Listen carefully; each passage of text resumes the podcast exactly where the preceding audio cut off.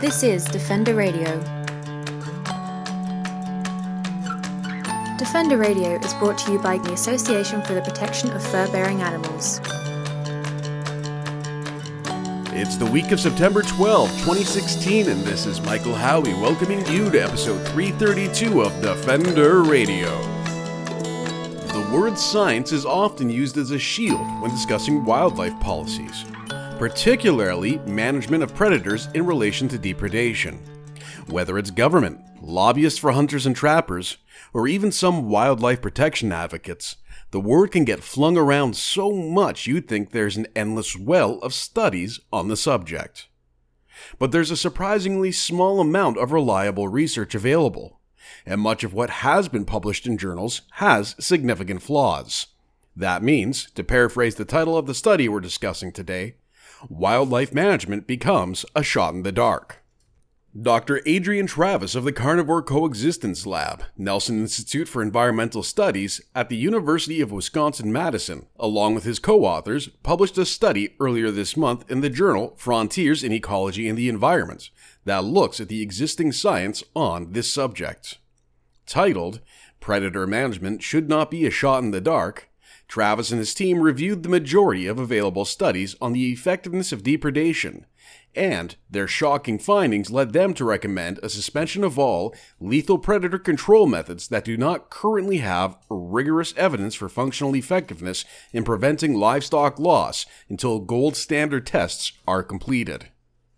To talk about his study, the research, and the ramifications he and his team may face for going against the status quo, Defender Radio was joined by Dr. Adrian Treves. Please note that a portion of this interview was re recorded due to technical errors. Because I, uh, this actually got sent to me by a supporter who obviously saw it in Frontiers today. Um, and it's it's a very very interesting and I think a very important uh, uh, piece of science uh, because it's not. Thank you. It's it's well yeah, and it's not proposing anything new, but it's looking at what exists and saying, you know, are are we doing good enough? to, to warrant our actions and decision making processes. Um, and I think that's maybe with a lot of it, not necessarily environmental science, but when we're looking at these things that, you know, we're sort of, uh, some of these uh, ideas go back 50, 60 years. Some of them, of course, are, are newer, but they're based on the theories that, and again, you know, when I read a little bit about the history of uh, uh, wildlife management, it all goes back to game management. Like that that was the basis for it originally.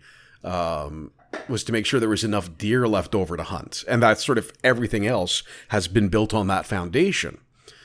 Uh, and we haven't really questioned a lot of it scientifically. That's true, uh, and so actually, um, I'm I'm aware and appreciative that you pay attention to the history of these things, and I think we're seeing a slightly different tradition in Europe, where, like you say, North America predator control arose out of more game management. In Europe, it seems to me predator control arose from a slightly different tradition. I'm not quite as familiar with it, but it has more to do with uh, nature conservation, preservation. Yeah, uh, and it's it's certainly true that we have learned a lot more. And you mentioned this in, I, I, believe, in the introduction, that we've learned a great deal more about the importance of predators in ecosystems just in the last few years. Yeah. Um, you know, it's it's going from a lot of theories to very, very solid science and evidence showing like if we do not have these predators on the landscape, really, really, really bad things are going to happen. Yeah.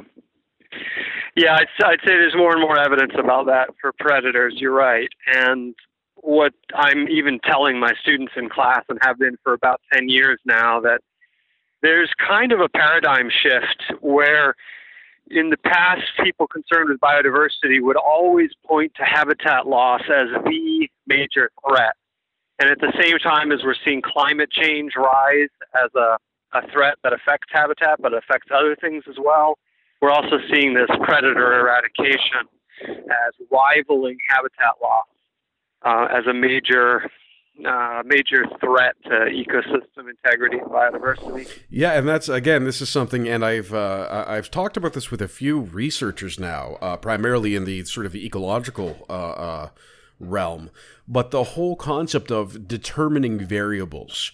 And I, I think it's something that the public is not being taught about in school. Uh, I certainly, although to be fair, I didn't pay any attention in school when I was there, but I don't think they brought it up in my grade nine biology class either. But it, it when we talk about you know what could be causing a problem, people they they often do that very you know the first and most obvious answer is likely the right one, and that's not necessarily a bad way to start thinking.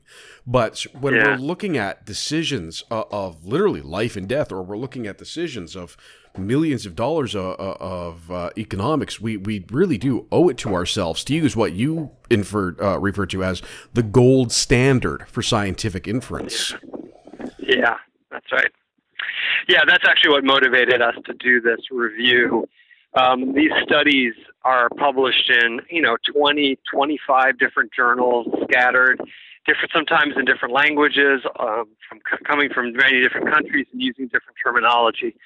So we try to basically ask, so what's the state of the science right now, the state of the art? What do we know and what don't we know yet? Bring it all together in one place, summarize it, and then apply sort of accepted standards.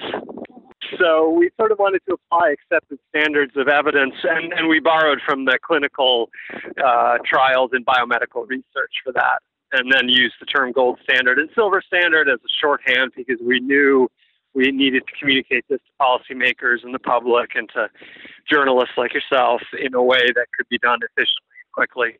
So that's how the gold and silver standard came about. Yeah, and I think it's very important again because the the concept on the face of it is really clear, but there's a lot of nuance that has to go in to uh, Yeah. to to very stringent controls and variables, um, and then you also have to play with your um, what you call it. I can't even remember it now. It's been a long day. Um, uh, uh, the uncertainty factors. That's the. Yeah. Um, Yeah. Like all of these different things should be playing into it, but then we, as, and I admit guilt for this, and I think I actually mentioned this to you in the past, is, you know, you look at the headline and you say, oh, well, that's what the study's about. And one that my wife brings up all the time, uh, she's a social worker, is the red wine is the same as an hour at the gym What's headline that uh, came Yeah. up about a year ago, and everyone That's said, "Oh, right. I'll see this and that." And then if you actually read the study, which on her prompting I did do, it's about uh, uh, the chemical that is similar to one found in red wine when applied to rats in a laboratory setting, who were then tested for longevity of skeletal developments over the course of six months. Those that consumed this chemical had a slightly better thing, but in some interview somewhere, um, the connection was made that this is found in red wine and that it's the equivalent of doing a lot of work uh, or it improves the work. And it just it evolved into this thing. And the scientist in a cbc article actually um, came out and said i don't really understand how Yeah. this happens. Um, but it's it's a great example of that. And i think when you then add on and again coming back to the very specific topic you have written about in the study uh, you come back to the predator control this is not just um, you know maybe some not quite right science or some errors uh, with the media playing on that but it's hundreds of years of prejudice and old wives tales and culture even uh, particularly I would say in the Midwest for for uh, you in America, for us here in our Western provinces, that this is simply how it's done. Yeah, there's a lot of that going on. And um, so tradition and institutional cultures have tremendous inertia, very hard to move. Uh, we don't expect our study to uh, push the needle very far. But we, what we're hoping is that by calling for a higher standard of evidence uh, used by the researchers to start with, we're going to push the needle even further. Because if the journals and the peer reviewers and the other scientists studying this become aware that uh, their paper may be classified as silver standard if they don't try hard enough, or if they do try harder, they get the gold standard. You know, we're not setting up a certification, but we are setting up some simple guidelines that we hope journals can follow. Well, and what I found very interesting is that um, you found uh, 12 flawed tests. Now, again, this is looking at the effectiveness of lethal control on depredation for livestock. All of these, they all came from North America, and I love this little in a nutshell Okay. thing, by the way. Yeah. That um, that Frontier did. That that's for me. That's perfect because then I can go through and hear your key points, and I can go and find them. Great. Anyway. Uh, but you, so I, I can literally read this back to you now. Ten of twelve tests were published in three journals, compared to three of four te- twelve tests with strong inference in those same journals. So you actually found, and it's it, and you make it very clear that you're not saying the science was bad, but there were issues, issues that were even noted during the peer review Yeah. process, but were not addressed. Right. In fact, uh, some of the flaws that we found in the studies should have been flagged by peer reviewers. The editors of the journals should have said, you know, revise this or redo the experiment before you publish it.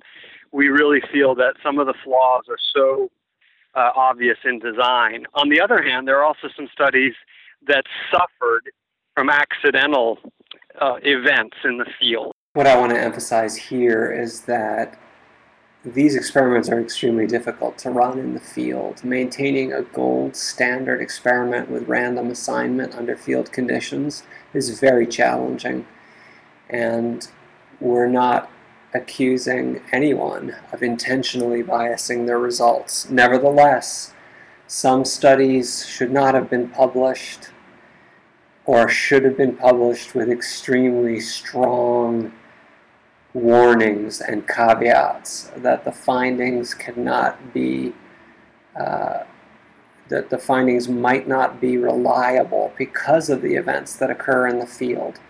So we point to two examples of gold standard experiments so as to encourage our colleagues and ourselves to try harder, try to achieve the gold standard, because that's what the public deserves. Government policy shouldn't be based on weak inference.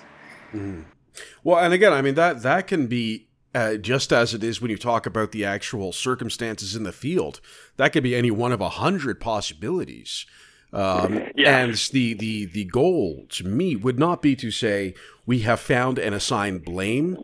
It's that Right. we have found and are now looking at solutions.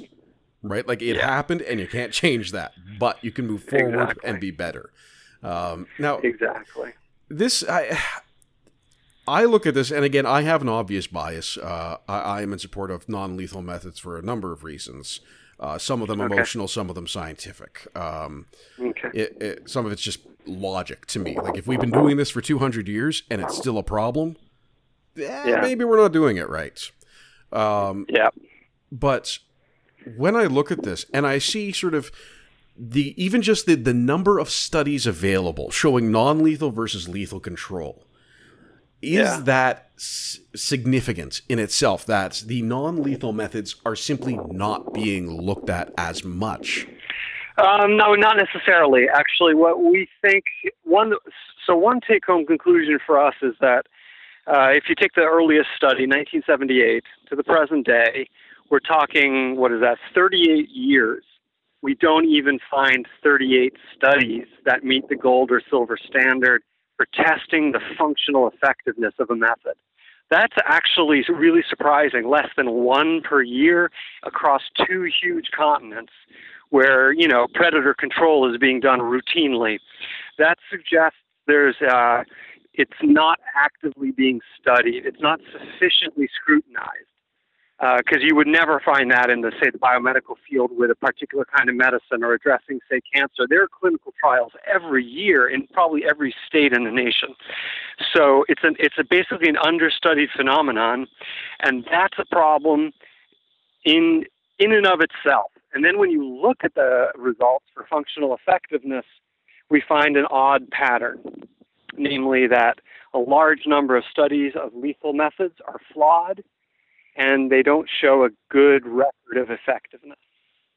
So I would actually argue that the non lethal methods have been studied um, more scientifically with you know better methods and they're also showing uh, greater effectiveness and none of that counterproductive riskiness where you get livestock losses increasing as we found with several of the lethal methods. So, just to wrap around back to your point, it's not so much the non lethal methods haven't been studied. Maybe because of their their more recent, you find the older studies are all of lethal methods, but we also find a great number of flawed studies in the lethal methods. And by the way, Michael, that's in the supporting information to the paper, the description of the 12 studies and why we found them too flawed to include. Okay.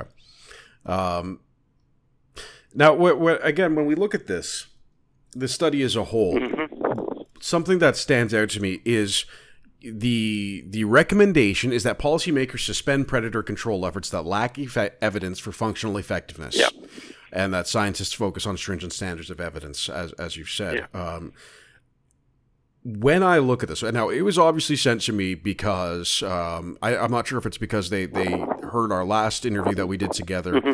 on your other study, or if it's simply just a, as I said, it's a very uh, on the face of it, just a very interesting, and as I read it, to me, it seems very groundbreaking uh, in terms of what it will mean for policy. But when we look at this, you're not saying don't use lethal control. You're saying stop doing things that doesn't have that sort of body of evidence to support its effectiveness. Correct. And I think that's a very important distinction for both for, for my audience who who are primarily wildlife lovers, but also for those who do use lethal control. Yeah. Uh, and who may immediately object to something like this. Correct. And and you know, people will take whatever message they wish out of our study. We're sure about that.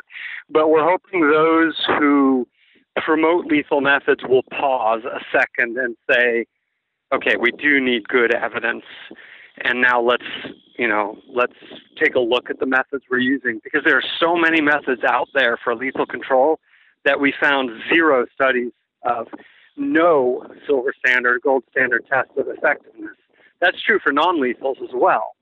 So we're hoping it at least makes people pause and think and hopefully they'll fund the research that, that we think is needed.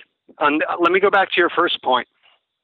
So we do recommend to policymakers not to use the methods that uh, have not been proven effective. We, we even go further and suggest a moratorium on the lethal methods because of those counterproductive increases in livestock loss it's not just the two studies in Table 1 either in our paper. Those two studies are the ones that really met all the criteria.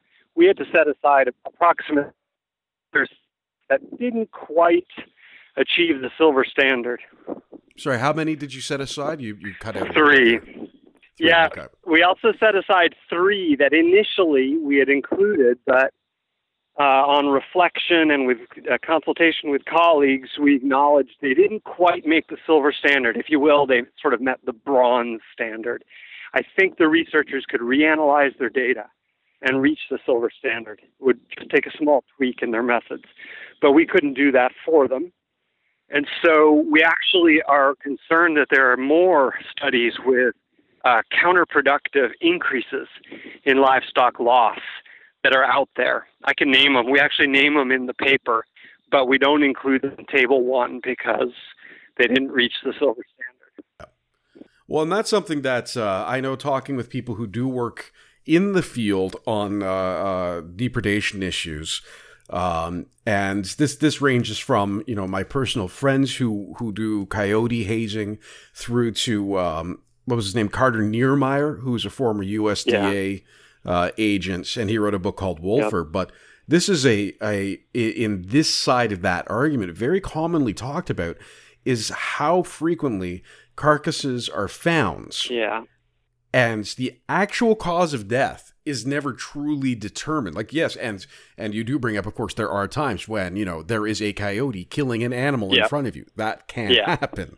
But these, you know, how often are we blaming a predator or a specific species of predator over another one um, for a certain death? And I've even heard of, you know, uh, in my area in Ontario, roaming dogs in some farming communities. Yeah, that can be serious. And then all of a sudden, yeah, all of a sudden, well, it's coyotes doing it. Yeah. And you, you sort of you you launch into the action response yeah. to that. Um, and I think that's something like how do you is it possible even then when you look at these national data banks of losses to really understand how you know uh, how accurate like the base data you're working from is?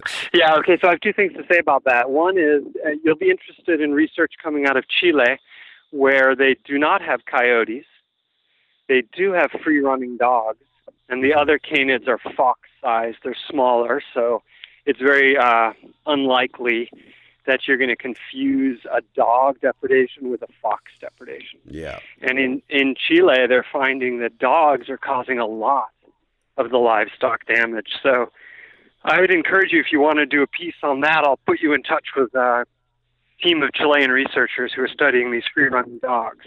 Yeah, that'd be fascinating. That's, yeah, that's one thing. The second comment I'd make is that you, in a sense, hit the nail on the head about the uh, effectiveness of verification. We actually don't have any blind studies that ask whether these field investigators are accurate mm-hmm. when they blame a particular carnivore. So, one hope I have is that our paper actually encourages better scientific standards across the board when it comes to predators. So, can you imagine a, a double blind test in which the the identity of the predator is known to the researcher, and then the field investigator goes in who does not is not aware, and um, uh, the researcher is not aware. Uh, you know, with the double blind, both the researcher and the field investigator don't know part of the picture, but when they put their information together, we get a much better glimpse of how accurate field verifications are. Yeah. So we actually need a gold standard test of the the phenomenon you're talking about. Well, and that's even, um, you know, you look at, uh, and I'm thinking again of sheep. Um, if you find a, a, a, sheep carcass in the corner of your land with a coyote standing over yeah. it, and there's clearly no other bite marks, the coyote is the only carnivore around, yeah. and there are clear bite marks on the throat, the hind, all of the regular areas. But are you doing a blood culture to determine if this animal was diseased first and died right. of some other cause. Um, and I know that again, that's one that uh, Niemeyer brings up a lot in his yeah. book. Is how did these animals die, and then did all of these other carnivores just say, "Hey, happy meal"? Exactly. Um, and come over for a snack. Yeah. So the, there, there are a lot of questions around that. Yeah. But what I, would like to end with uh, uh, with you, and I think this is this is something that I wonder mm-hmm. at frequently, um, is the culture within science. Now, it uh, in an ideal circumstance, science should constantly be challenging itself. Yeah. Um, I think that's that's the nature of it, yeah. really. But I also know that things like uh, um, uh, tenure and funding and politics all play into it as well. Yeah. So it's not too often that we, the public, sort of get a glimpse at this of someone saying, We looked at all of this research and found serious problems. Therefore, we need to have a long talk about how we're researching and how that affects policy. Yeah. Um, so, is that something that concerns you? Is as you publish something like this, which again is challenging programs that spend millions of dollars a year, yeah. right? or tens of millions of dollars a year, based on science that seems that it may have some very inherent flaws. Like, are you worried about that potential blowback or the the politics of the academic and scientific community? Yeah, again, Michael, you hit the nail on the head. Uh, I expect uh, blowback. In fact, I expect reprisals. It wouldn't be the first time where our conclusions didn't fit with the status quo or the establishment position, the government policies and we suffer as a result. We lose grants, we lose career advancement opportunities. In some terrible cases, we lose colleagues and friends. Not uh, they don't die; they just leave. They can't work with us. It's not safe for them. So I'm going to get on my little soapbox here because this is something I feel very strongly about. The public is best served by the system of academic freedom that gives scientists complete independence from reprisals, from concerns about their salary and the safe the, their tenure, the safety of their positions. The public is best served by that sort of academic freedom and uh, guarantee on the independence of the science especially that science which is feeding into uh, programs where taxpayers are paying for it, and especially those programs where wildlife, which are a public trust asset, are either benefited or harmed potentially by the actions. Under those circumstances, the public, the taxpayers, should be crying out for independent science because that's the only guarantee that they're getting the best evidence. It's not going to be perfect, but that's the guarantee for the best evidence, not influenced by interest groups, not influenced by political agendas. So, yes, I expect the blowback, but it's worth it to speak truth to the broader public and serve the interest. That thing that it was the public that trained me, that paid for uh, my training and much of my research. Not only do I have an ethical responsibility as a professional, but I think it's a moral responsibility in both Canada and the U.S. We have something called the public trust doctrine, which is uh, in the U.S., I believe, a constitutional protection for the environment and for wildlife, and a duty for government to account transparently in a sophisticated manner. So, uh, you know, I'm living the ideal, and I expect to suffer the the re- re- reprisals that happen, the criticisms that come, and some of that is healthy, some of it has become unhealthy, especially in the wildlife. Yeah, there's. Uh, I think that's probably going to be true wherever you have very large sums of money um, and very passionate people on both side of it who will often um, act unprofessionally. I'll call it. Um, and that's something that we see too. You know, I get the occasional letter, email, um, and uh, you know, you kind of have to roll with it to a degree. I think for us, it's a little different, obviously, because we are an advocacy group. Um, but you know, that's that's sort of what it is, and it's it's it's good to know though that there are scientists out there like yourself, like your team, who will just yeah. science. Well, we're going to be accused of advocacy, of having a bias, of course, um, and that's where the partnership with media and groups like yourself uh, that, that's so important because you're speaking to the public, you're able to evaluate the evidence yourself and convey it to the public, and then all the criticism is easier to uh, to live with on my end. That's right. And uh, and finally, what what would you like to see? Like now that this is out there, this is in a, a reputable journal. It's being shared. Uh, as as I said, it's I think it came out today, mm-hmm. and I've already been messaged about it. Um, Good. So what what do you hope to see from this this study, sort of being spread uh, throughout the world? Uh, gosh, if even one local government uh, respected the moratorium and then tried to fund a gold standard study for the method being used in that locality, I would feel that we succeeded. So you know how it's often said, if you change one mind, you've you know you've done a good job. Here, if we've changed, if we change one government, I feel like we've done a good job. To learn more about Dr. Treves, his team, and their research, follow the links on this week's Defender Radio podcast blog. That's the show for this week. Until next time, this is Michael Howie reminding you to stay informed and stay strong.